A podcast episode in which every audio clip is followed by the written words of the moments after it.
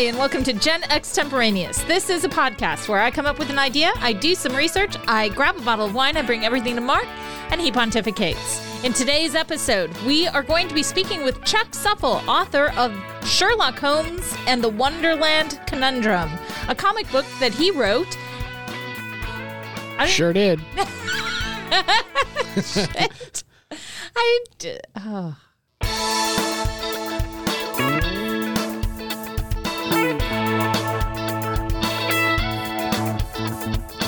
Hi, and welcome to Gen Extemporaneous. This is a podcast where I come up with an idea, I do some research, I grab a bottle of wine, I bring everything to Marc, and he pontificates. In today's episode, we are wrapping up our interview with the author arc, and we're going to be talking with Chuck Suffel, author of Sherlock Holmes and the Wonderland Conundrum, a great comic book.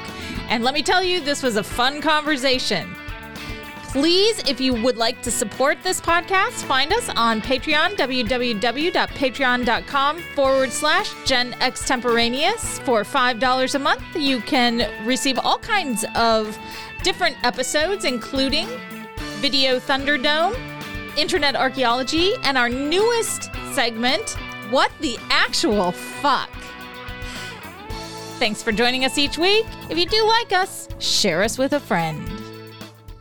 Hi, Marc Snediker. Hello, Christina LaRusso. I mean, not the best introduction I've ever done, but it was completely extemporaneous. well, and that's, you know, to be found somewhere in the title of this podcast. So, uh, yeah, th- I'm excited to get into this conversation. It was a fascinating look at not only the world of comic books, but also publishing, Mm-hmm. being an author, pop culture. I'm here for it. it was it was a great conversation. I love Chuck so much, and I I really got to figure out a marry way. him? Well, I want to find a way. Wouldn't it be fun to have Jared and Chuck And Chuck on, on together? like battling funny guys.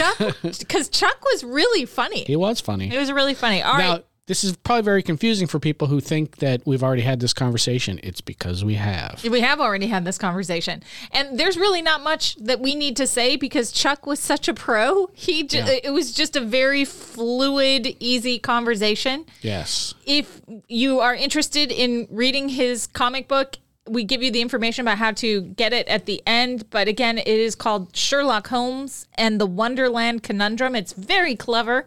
Took me a while to figure out what was going on. Marc Oh, knew right from the beginning. Well, you know, from the title, I think.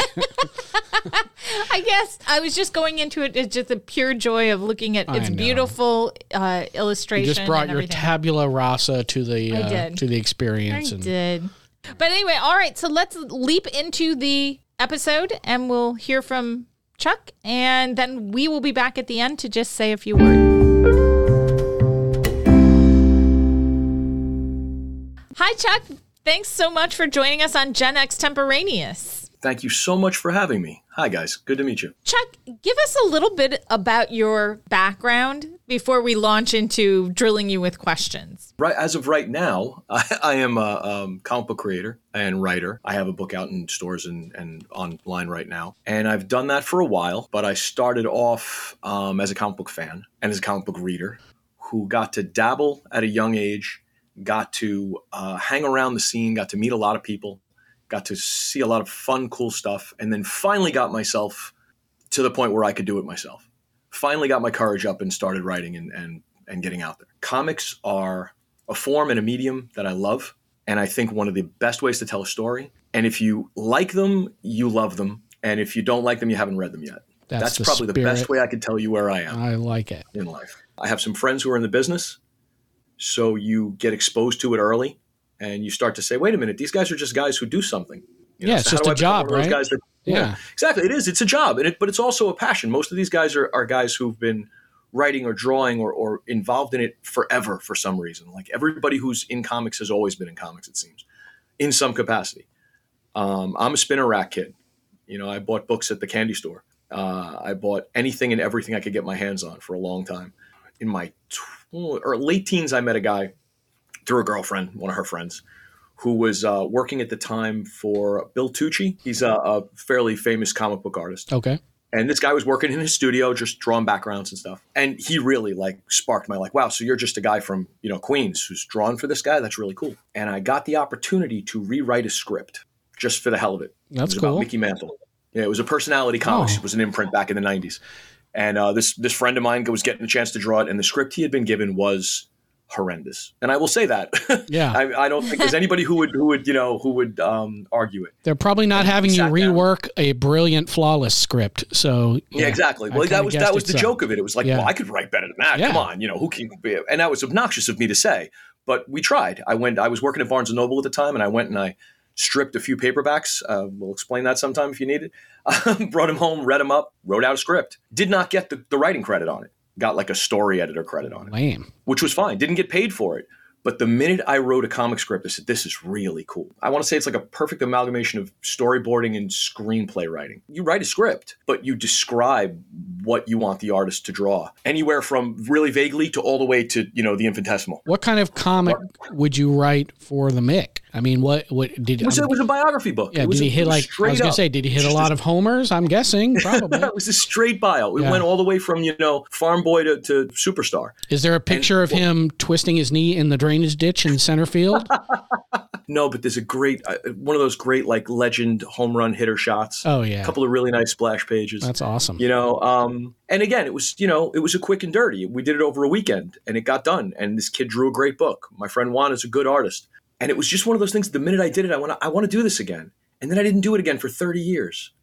Well, you, got, you got busy. because you don't. Because you get a job and you get Yeah. married and you have children and you you know. So i was looking for a way to stay in comics at that time and I was going to comic conventions. I was meeting all these these young guys who were who were doing independent books, and I said, "Somebody, say, you got to tell people about this." So I started blogging on. I, my God, it was early '90s, so who knew what platform I was using? You know, Live live journal or something. yeah, something like that, exactly. Oh. And I got a couple of reviews out, and people liked them, and I, I got some traction. I went, "Oh, okay, I can do this." And I, I'm I'm a computer tech by trade. That's what I was doing then. So I, I can probably launch a website. So I put a website together and launched it, and it went pretty well. We were getting we were getting passes to every convention. We were getting promos from every company.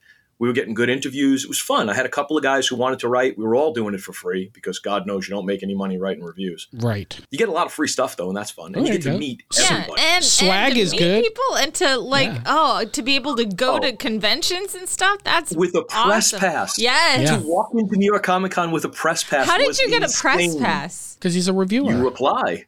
you contact the convention and say, I want to come in as press. And they look at your site and they say, Yeah, all right. But I Um, got to tell you, when you get into that stuff, it's it's amazing. Um, I don't. I was sitting in on like TV panels, round tables, you know, with guys from from HBO and stuff. And you're like, what am I doing here? I write, you know, it's it's a Yeah. it's a WordPress site. Like, Yeah, I rolled this whatever. out myself, fellas. But okay, you know. They don't need to know that. um, That's terrific, Yeah, though. and, and probably exactly. two months ago, they were that guy too. So they just got pretty much and so that's what happens you walk around the comic-con and you've got a microphone and you're interviewing people and you i i love artist alley because that's where all the uh all the indie Here are the two people I know that are in similar industries. One's more direct and one is sort of tangentially related. So I went to high school with this guy, Chris Sprouse, who did the Tom Strong comic book. yeah And Okay. he also created, uh, what was it, Omni Man? But he did a ton of like Marvel. He's an artist, right? He's not a yeah working writer. artist for a long time yeah, Yeah, so he's been Never doing it since, you know, whatever, the late 80s or whatever. But he, he and I went to high school together. So I remember him as the guy who drew the comic strip for my high school newspaper. So that's Sure, that's how I remember him.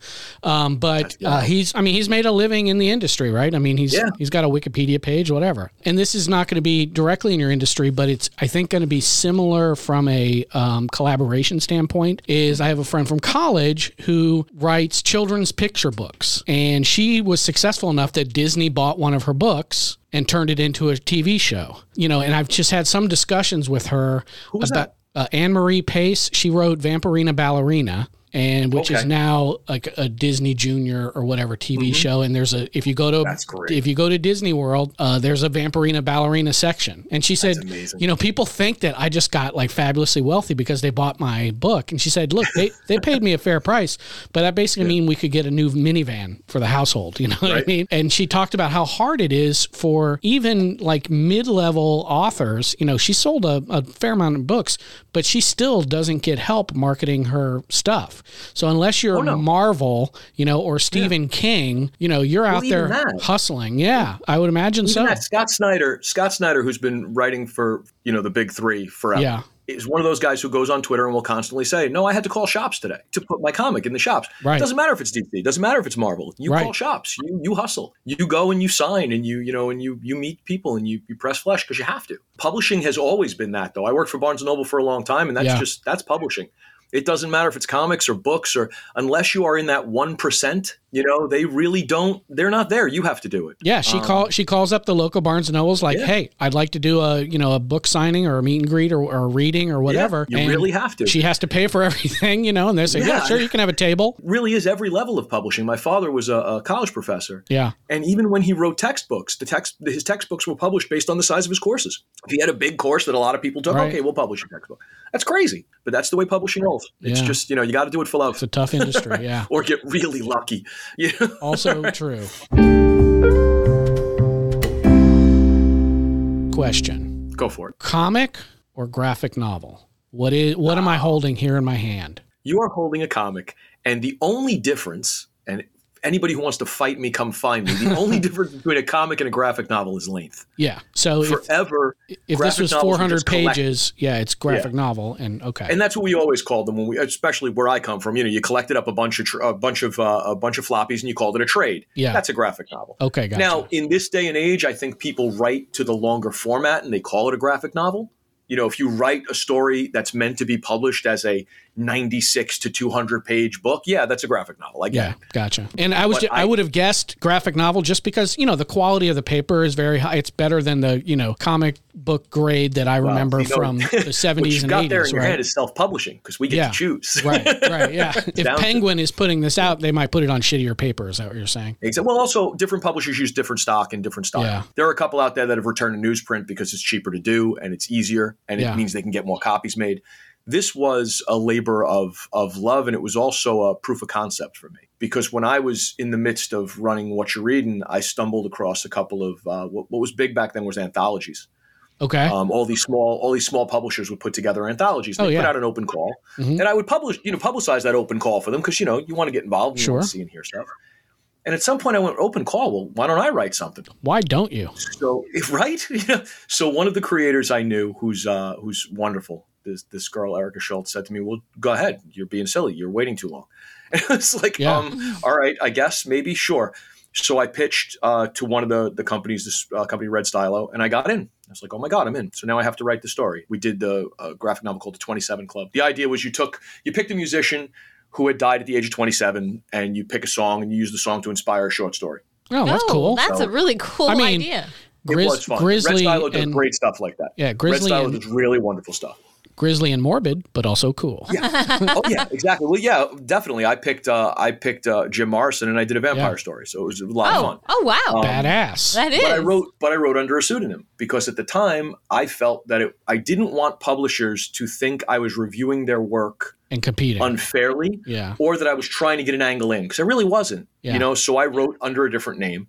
And after that first one, I got in a couple more anthologies, and it was fun. It was like, okay, write an eight-page story, write a four-page story, and then comics, like everything else, is at the whim of pop culture. So it started to become an industry that really wasn't looking for me to pitch. So okay, that's cool. I won't.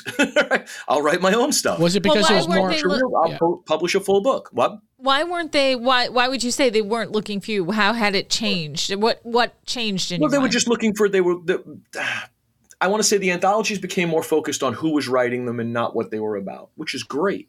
There were a lot of underserved, underserved creators out there who needed to get their voices out, and those people were being asked to, to submit and pitch. And I was like, all right, great, let's promote the hell out of that. You know, um, you would probably you've, we've all seen what happened with GamerGate and what was going on in Yeah. Marvel with you know Yeah. women in Marvel.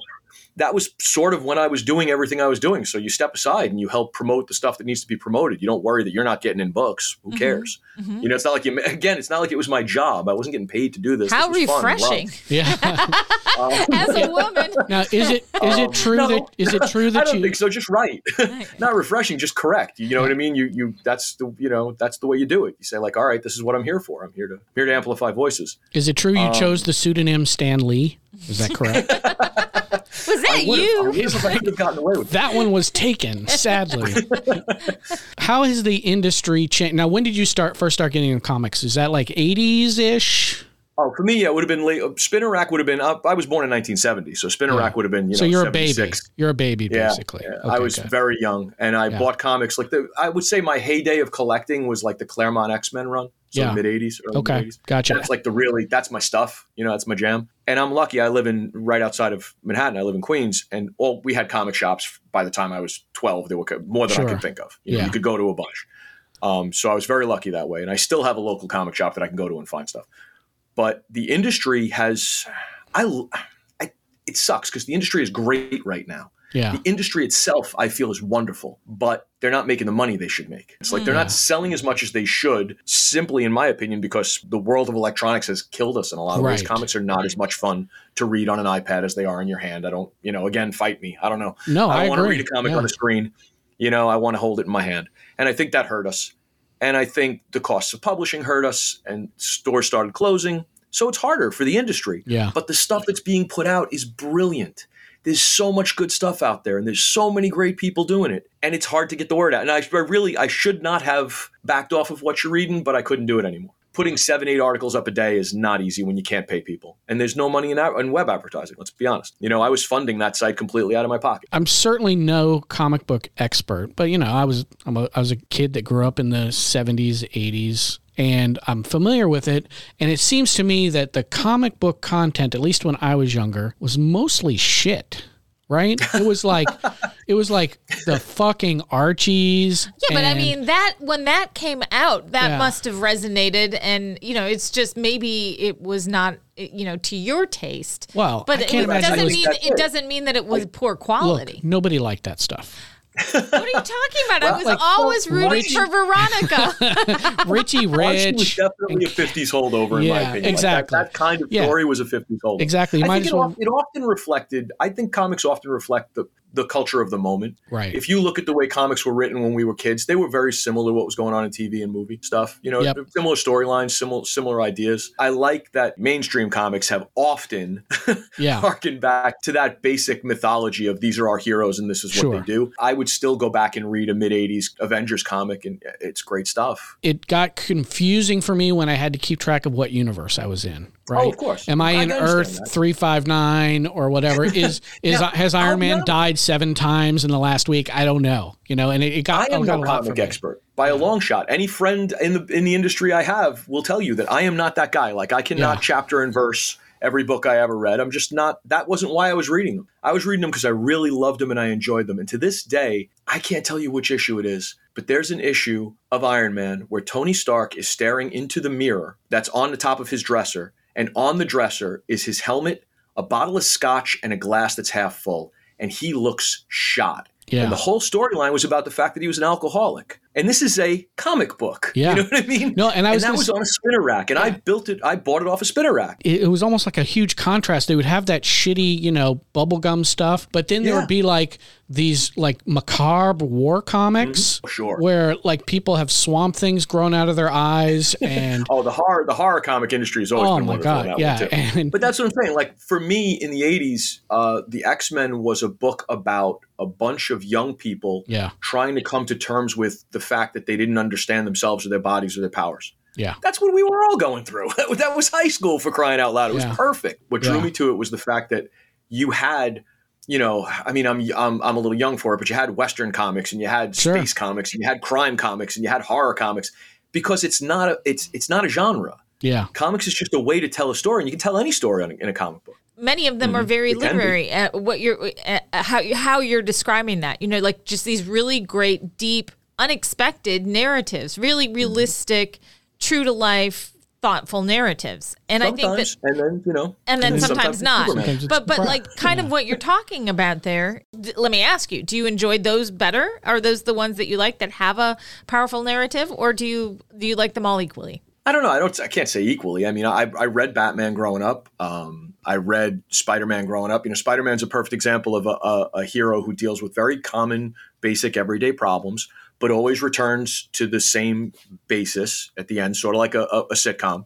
where when the episode's over, he's right back to being Peter Parker, you know, kid who goes to school and has to have a job and has to deal with stuff, which is fun. But I also loved um, one of the companies I worked for did a, um, a continuation of Cask of Amontillado called House of Montresor, which was wonderful. And it, it felt like Poe. It was great. Did they let the guy out of from behind the brick wall? I'll, I'll, send you a copy. Okay. Take a look at it. oh yeah, I don't want that's, spoilers. That's what yeah. I'm saying. What, one of the greatest things about comics is that it is such a broad field. The company I first pitched to and wrote and have been in a couple of, uh, of anthologies for, Red Stylo, did literary comics. Like that's what they did. They did uh, trades called Shakespeare Shaken, and um, and and they did a, a book called Baroque Pop, which was all based on Lana Del Rey. Like you do stuff, you pick stuff, you have fun with it. Mm-hmm. The big two or three yes, they primarily deal with you know superheroes and returning back to what they need to return to to keep selling books. I get that. Uh, my favorite at this point uh, would be anything in the Hellboy universe. I can yeah. read any Hellboy comic, any spinoff, and it's been going on forever, and it will go on forever because it's you know it's a great character. I was never a huge superhero guy.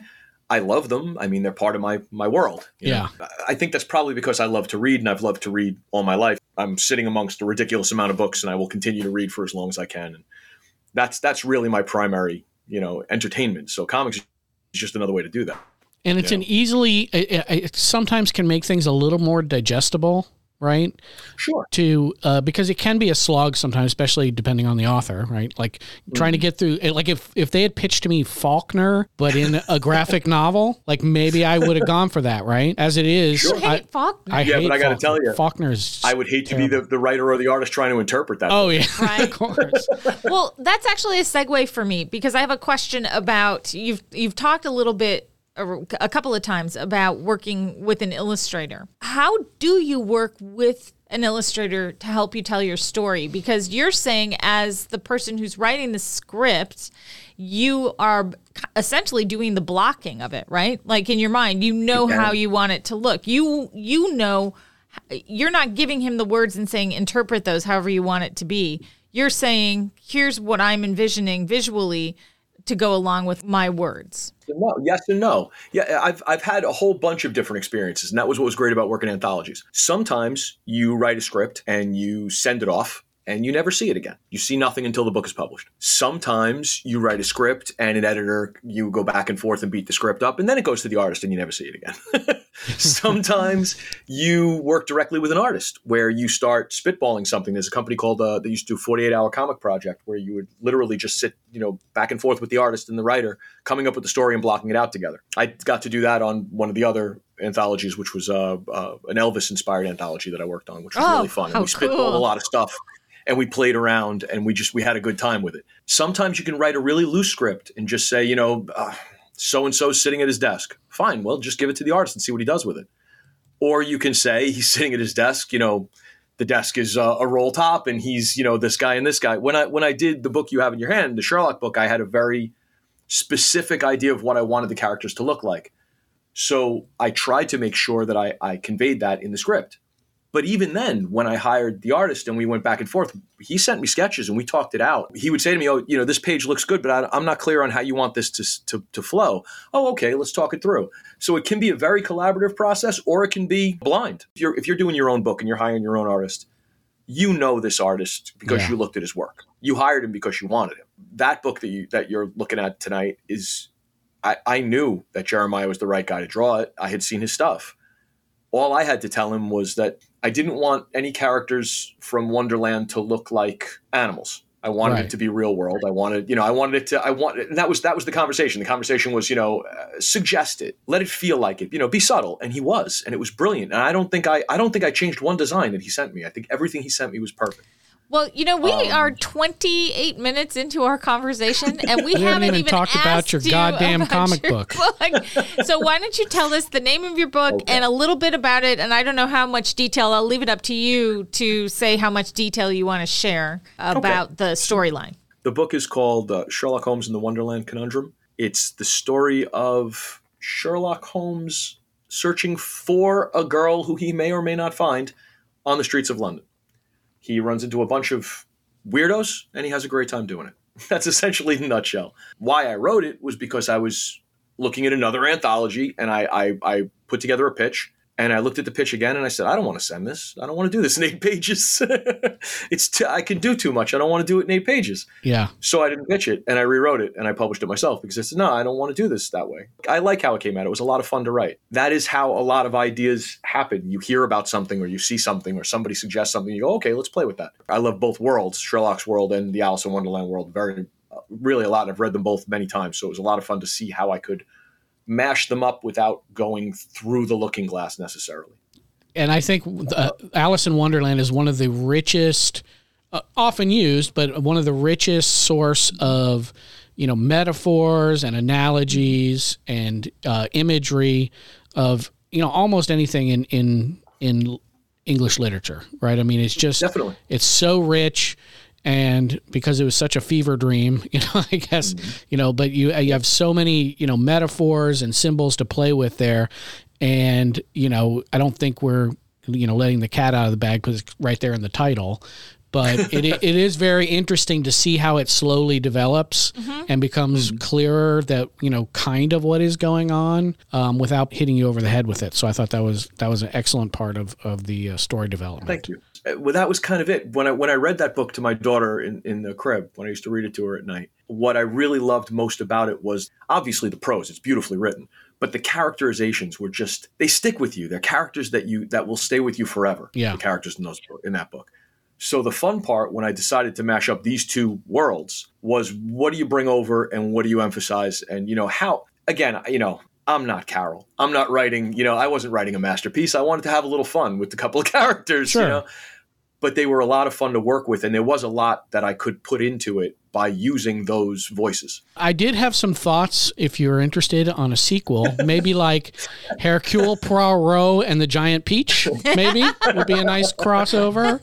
Ah, I, I, see. I see. Yeah. I see where you're going. Yeah. Do you want to tell about who your uh, illustrator is? Jeremiah Jeremiah Sheik is a, a he's an excellent artist. He's um one of those guys that when you speak to him and when when you hear his work, you know he, you know how he's going to draw. You can feel it on him. He's just one of those, just a, a, powerful artist who draws really beautifully. And he has a book out now, right now, of his own called Hush, Hush Ronin. That's worth picking up. And he's going to be big. Like I got him early, and I was lucky. yeah, I don't know if I'll be able to afford. It. I was going to say before his before his prices exploded. Yeah, exactly. So. Well, that's that's yeah, that's the whole. Oh, if you want to talk publishing later on, that's really uh, you would be shocked at how hard it is to publish a comic. But this story, I don't know if it's going to go any further. It could. I mean, I left it. I left it at a spot where I know where I would go. But I have three other scripts I'm working on. That's excellent. that I want to publish. Um, Similar genre or more of a departure from what this is? Oh God, all over the place. That's, I mean, that's, that's good. Uh, you know, yeah. that was that's again one of the great things about having written for anthologies. Uh, I wrote, you know, I've written horror, I've written sci-fi, I've written action, I've written, you know, I, I all shorts, but I know, you know, the genres are all fun to play in. It just depends on what story you want to tell. Yeah, so if you, you know? want if you want to get um, me to um, buy your comic, um, dig up like Frank Frazetta or somebody, you know, and uh, bring him back and just write a nice, you know, Conan story or something. That'd be awesome. They they have they have a Death Dealer comic out. I don't know if you're. Oh, do they? No, I didn't know that. Dealer. Yeah. Yeah. Yeah. That's pretty cool. Yep. I remember that uh, picture. Yeah. Yeah. Sure. Well, that's there were novels I mean, and everything. I mean, yeah. I have a statue. Oh, yeah. I have a Death Dealer statue sitting really? somewhere.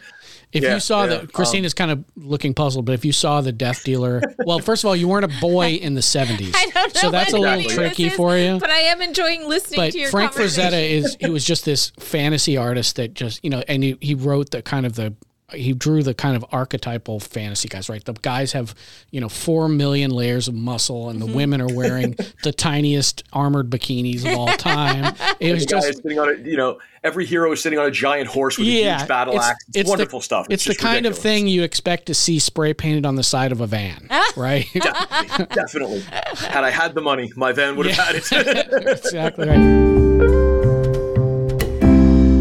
tell us about publishing. Well, that, that was that was interesting because again, you know, like you pitch and you submit and you have books come out and like you you go to comic conventions and you sell them and you sign. You get to see a lot of it. Maybe you're involved in a Kickstarter with a project and you see how it gets from you know talking about it to doing it. But actually publishing a comic is quite hard. This isn't the, you I'm contact Amazon and just self publish on Amazon. Mm, I haven't done that yet. How hard is that? uh, well, I suspect from a text standpoint, it's not hard at all. But when no, you're dealing but if you're with doing Right. Well, that's You know, it. Yeah, That's what I mean. Very So intricate graphics, page yeah. layouts. Yeah. I was intelligent in one aspect. I had written this script and I had shown it around to a few friends in the in the business, people that I knew, and they were like, "No, it's a good script. Run with it." And I'm like, "Okay, great." And then I sat here and said, "What do I do?"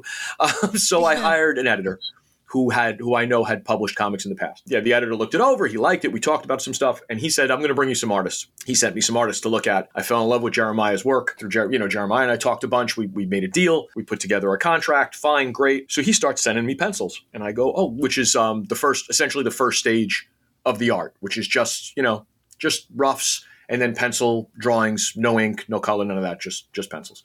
I'm looking at the pencils and I go, oh my god, what am I going to do with these? Like, what do I do with this? So I reached out to another friend in comics and I said, um, can I hire you to help me? Can you be my production editor, please? Because I don't know what to do here. I don't know where to go with this. Yeah. And she stepped in and she and she, a wonderful woman who yelled at me constantly and told me what I needed to do next. right. But you go through many stages of getting the art ready, and then once you've laid it, you have to pick a printer. You have to find Yeah. a printer who you feel you can afford. You you you talk to everybody you can. You go out on social media and you go, anybody heard of this guy? Are they any good? Um, and you look through and you you research paper weights and and finishes and you ask advice from anybody who will give advice which i have to tell you the comic book community is wonderful That's great. people i've never spoken to people i had never interviewed people who didn't know me they would answer a question you know no problem hit them up on twitter you know reach out re- answer you get a newsletter from a big guy respond to the newsletter and ask a question he's probably going to answer you because they all love what they do so slowly but surely, you drill down to the to the point where you have a a finished file that hopefully your production editor has locked down for you, and you send it to the printer, and you pay the printer, and they send you the books. Sounds really simple. It was not. It was terrifying Yeah. because it costs thousands of dollars to print those books. Uh, that is why you see comic book Kickstarters because the reality is most people don't have the money saved to publish a book physically. I had reached out to a bunch of stores that I knew already, just guys that I had dealt with, and asked if they would carry it. So I knew I could order enough to send out and Yeah. not feel like they were all going to sit in my house for the rest of my life, which there are still many too many sitting in my house. So when we put the link up later, hopefully people will go and buy it.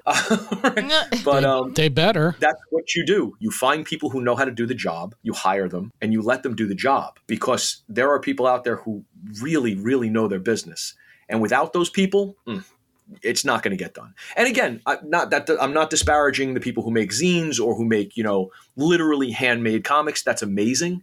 That wasn't what I was trying to do. I wanted to make sure that I could take a script from my brain and at the end have a comic in my hand. Because if I could do that once, I could do it again. How much harder would this have been if you didn't, if you hadn't already been kind of uh, in that industry, you know, as a reviewer? how much tenacity do you have? Because the Yeah. answers are out there. This industry has all the same shortcomings and pitfalls of any industry. You can get in with the wrong people. You can trust people too much. You know, there are a lot of people out there who will take your money. Yeah. There are a lot of companies Yeah. out there who will, who will quote unquote publish your book for you.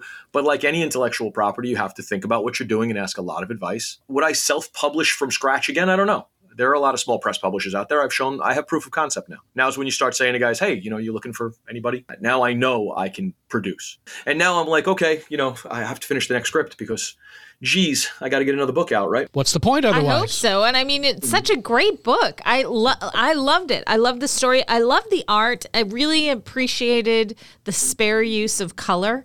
I mean, it's essentially black and white with s- the Yes. splashes of color, and that's the art was so important in striking the mood for me. You know, the words obviously were driving the story, and and in Oh, no, combination I, with I the picture. i completely but- understand what you're saying. I feel the exact same way when I read it.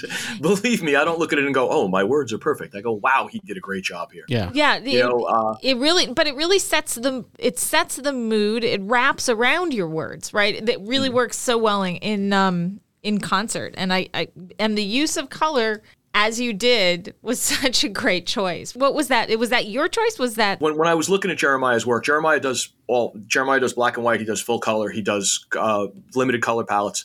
But I really liked his his his black and white work. I really liked the way it looked. I liked his lines. I didn't want to mess with that. I wanted it to look that way.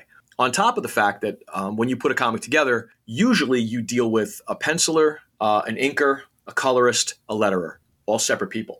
Mm. Sometimes you'll have an artist that'll do all of them, but often you're dealing with at least that many people on a production of a book. Jeremiah did all his pencils and all his inks. And I was happy with that work. So I had no reason to hire anybody to do Right. color. I did hire a letterer. Uh, someone else did the letters, which was fun because I had to find that person too, which was just like this production manager that I that I had helping me would say like, okay, go find this person. Okay, Sure. let's start looking. I'm on let's it. start asking around. But that's the point. If you if you're the type of person that loves this stuff, as I said, I'm not encyclopedic about about my fandoms. I'm not that type of person. But there are people out there who could tell you who the 10 best letterers are. You have to have the balls to reach out and say, hey, hi, uh, can you do this for me? What would it cost? I got to do that for the cover because, of course, you don't even think about that. You put the whole book together. And then my production editor said, um, you have a cover artist? And I went, oh, God, let me start looking. Oh, and I'm looking around, and um, there's currently this great Doctor Who comic uh, out of Titan, and I love the work. Their artist is out there, and she's on she's on Twitter and she's on Instagram, and she's one of those people who you can find her, Roberta Ingranata. And I, I, I said, I can't ask this woman; she's a professional. I'm going to ask her to, you know, draw the cover for my little book. I reached out and I emailed her and I said, Hey, would you be interested? And she was like, Of course, it's a great idea. Let's go. wow. And I'm like, oh my God, it's like I'm a professional. What the hell's going on here? You're, you're you know, she sent me a price list and I was like, okay, great, let's do this. And she was wonderful. And again, then I had to approve her sketches and I had to approve. And then she had a colorist that she works with and we had to get her in on it. It's amazing, but it's so much fun to see the stuff you've thought up Come to take life on a like life. that. How long did it take from, you know, sort of soup to nuts? Takes about a year. A year. Takes about a year, yeah. Ha- Took about a with year. with the script already written or or uh, including including writing the script or did you I write it I before that? Finish. I think I was still finishing it as Jeremiah started, to be honest, because you know you go back. But I Mm-hmm. had a script ready. Yeah, I had written a script, but that's including going through an editing process, finding the artist, the artist starting to work. It depends on how fast the artist is. Mm-hmm. You know how how how quickly can they turn out pages, Hmm. um, and that's that's why you pay them what they're worth. I'm slightly surprised that they haven't replaced letterers with comic book font. Not Comic Sans, Big obviously. difference. No, but, big yeah, difference. because there you- are there are digitally lettered. There are people Yeah. who do it digitally. There are people who work from, but there are guys who still hand letter with a with a brush. Yeah. and there are people who use lettering programs that use all different fonts. But the reality is, I tried to learn it. One of the things a lot of writers do is they learn lettering to save money Yeah. because it's a couple of dollars a page to get a letter. Sure. So you go into Photoshop and you know programs like that, and you can do it. But man, it takes a flair to get that balloon right, to get the to use the right style, to convey emotion in a in a in a bubble is not easy. Sure, because you really can't you don't get three paragraphs to describe an apple, right? Or Well, not unless someone's it's 1970s Marvel. Yeah, you know, where there you go. write, it's a big pl- 17 big block of text. Yeah. that was probably the hardest note I took from an editor. Yeah. Was you know too wordy. Reword this. Rewrite that. Ah. that's that's not going to work. And I'm like, but but I like the way it sounds. You know? Yeah. But I love my words. Exactly. Yeah, you kill a lot of darlings. You really do. So even when you get past this point, so you've got a book out and you're looking at your next script. I hired an editor six months ago to look at a script that wasn't really ready, but I wanted him to look at it. So I hired him. I paid him. He looked at it. He gave me notes. Said thank you. And I went back to writing because the reality is that's how you do it. You Yeah. work until the project's ready and then you launch it. That's one of the reasons why it's so hard to do this for a living. And I know people right now who do this for a living and i don't they, they amaze me there's a, a woman coming up now who's been in the business for a long time doing independent stuff erica schultz and she's been landing Marvel stuff. She had written a Charmed comic for a while for one of the, the other imprints. She'd done a whole bunch of stuff. She's been landing Marvel stories, and I'm watching her snowball. And she's been a working writer for God forever. As far you know, as long as I've been in this business, she's been writing. And to see how it takes off and how like okay, she's not just self-publishing anymore. She's not just looking for small companies anymore. She's you know she's going to be that kid. She's going to be writing for Marvel. You know, she'll have a series, just a matter of time. It's such a great business in that respect. But you have to be your own publicist, promote. right? You have to be your own you do. publicist and marketing department. And I mean, that's a lot, right? You have to constantly be networking. You have to go to conventions. You have to meet people. You have to be able to step up and shake hands with people and say, "Hi, this is what I do." And if you ever been to a comic convention, you see it. You see the kids carrying portfolios around. Yeah. You see people trying to get the ear of this artist or that, you know, that that uh, that editor. That's the way to do it. You know, it's it's the only way to do it is to get in the business and be in the business. Hmm. You know, so and that's one of the reasons why it took me almost thirty years to publish because who has time for that unless that's going to be your life. How did you run your schedule? So like because it's not that you're just writing. This is like there this was like a huge big process, the writing, the marketing, the printing, like Hmm. for it was just this huge huge big process What for for you. the comic? Yeah, the for your comic? So how how did Well- you do your schedule? Like what's what's your schedule, schedule I, like? I would say I- I may get yelled at for this later on by, by by other people I know in this business, but I feel the schedule runs itself. If you have a script and you have an artist working on it, and the artist has given you a timeline for completion, you have you have a timeline. You know when the book's going to be ready to go to the printer, so you better be ready. but you you gauge based on that. You gauge on the physical production of the book because you don't want the book sitting. You want it out there. And that's one of the reasons why you'll see Kickstarters for incomplete projects because they're putting the project out there to complete with funding. So they need to fund it to complete it mm-hmm. because you're paying as you go. I, I pay I set up a payment structure with my with my artist. If I had been trying to raise funds for this book, that would have been my schedule. You know, would have right. been, you know, the completion dates that is one of the nice things about comics is that it's a physical thing it has to be completed so you kind of gauge yourself along with it how much time does that take away from so sort of that's your I don't even know what to call it because it's sort of like I don't want to say like your hobby and make it sound dismissive. It is a hobby, but no, okay. it's a hobby. So for, like, you know, how right, do you schedule that in? Because you have a family and you, you have a full time job. So are you how- criticizing the time he spent making no, this comic? No, I'm not. Do, do you think I, his children are starving? No, it it just sounds. They do miss me, but it's okay. I'll be back someday. D- Daddy will be back in a year. no, but it just sounds like just asked if I've gone out for milk yet again. Yeah, yeah that's all he. Yeah. No, but it just sounds like it. There's a lot a lot of time. And I know, okay, again, there is. I, I have just with the podcast, there's oh. a lot. I mean, it takes me a lot of time. It takes right? me like two hours a week. But yeah, you know, I would say, I would say, interestingly, I would say you guys have it harder because one of the great things about comics is in the marketing of comics and in the you know trying to trying to make sure people know you're writing one and drawing one and that it's coming. You're out around people who are into comics. So when I was on Twitter, say, you know, writing posts about this upcoming comic and, and putting up art, you know, snips of what Jeremiah was doing and talking about, you know, when it was coming out, I'm not only talking to people that I hope are going to buy it, I'm talking to people who make comics. So they're talking back. Mm-hmm. So it's not just promotion. It's not just you know, making a comic, you're also engaging in a community, which is great. When I stepped out there and said, I'm making this book and this is the guy that I'm working with, the amount of people who came back to me in email or on, on social media saying, That's great, man. You know, when I met you in Boston at Boston Comic Con and you covered my book, I knew you'd do this sooner or later. And we're so happy for you. It's just amazing. But what's interesting is that happens every time. So you never really feel like you're you're beating your head against the wall because there's people out there responding. Even if it isn't someone going, I ordered your book, it's somebody going, Wow, you made a book? Cool, let me see. Yeah. You know, which is just wonderful. Nobody is happy um, for us. well, that's what I'm saying. Podcasting seems like it's it's well, a more we have active haters. Yeah, we've so. actually yeah we've gotten uh, cease and desist notices and death uh, Some of the Twitter threads. Yeah, death, I've seen some of the Twitter threads yeah, about the haters. Yeah, De- death threats to us and uh, my dog. so well, of course you have an opinion. Yeah, you have an opinion. Someone's going to hate it's you. It's awesome. Oh, God. There's this suspicious 30 year gap right mm-hmm. between i want to do this and i did do this so mm-hmm. w- this series that we've been that christina has come up with where we're talking to gen x people who have decided to do something new and creative mm-hmm. and interesting in their 40s 50s whatever what yeah. finally got you to do it yeah i mean you could be sappy about it and say because you, you want to make a mark before you go you want to make sure you do something at some point. And I made marks in my life. I mean, I, I I'm proud of myself. I've had a good run, and I, I know a lot of people, and I did a lot of cool things. But I wanted a book, yeah, with my name on it that I wrote, not just writing under a pseudonym, but I was always in anthologies. So you go to conventions and you stand at the table and you you you try to sell the book, and you're selling the whole book, yeah. and you've got this story in the middle. You want to see it? Uh, yeah. You know, it's yeah, like, right. hey, I did this. Yeah, I wanted. I not only wanted to see that book in my hand with my name on it, but I wanted to show myself that I could do it. Because, like a lot of people from our generation, we, we, we grew up, we got jobs, and we lived our lives. Not below the line, but just, you know, lived our lives, had a good yeah. time. And I, I, like to say that I've had any job you could have that didn't need a degree. I have been a sound man, I've been a roadie, I've been a bartender, I've been a waiter, I've been a tech, I've worked in retail. Name it, I probably did it. All of those things were fun.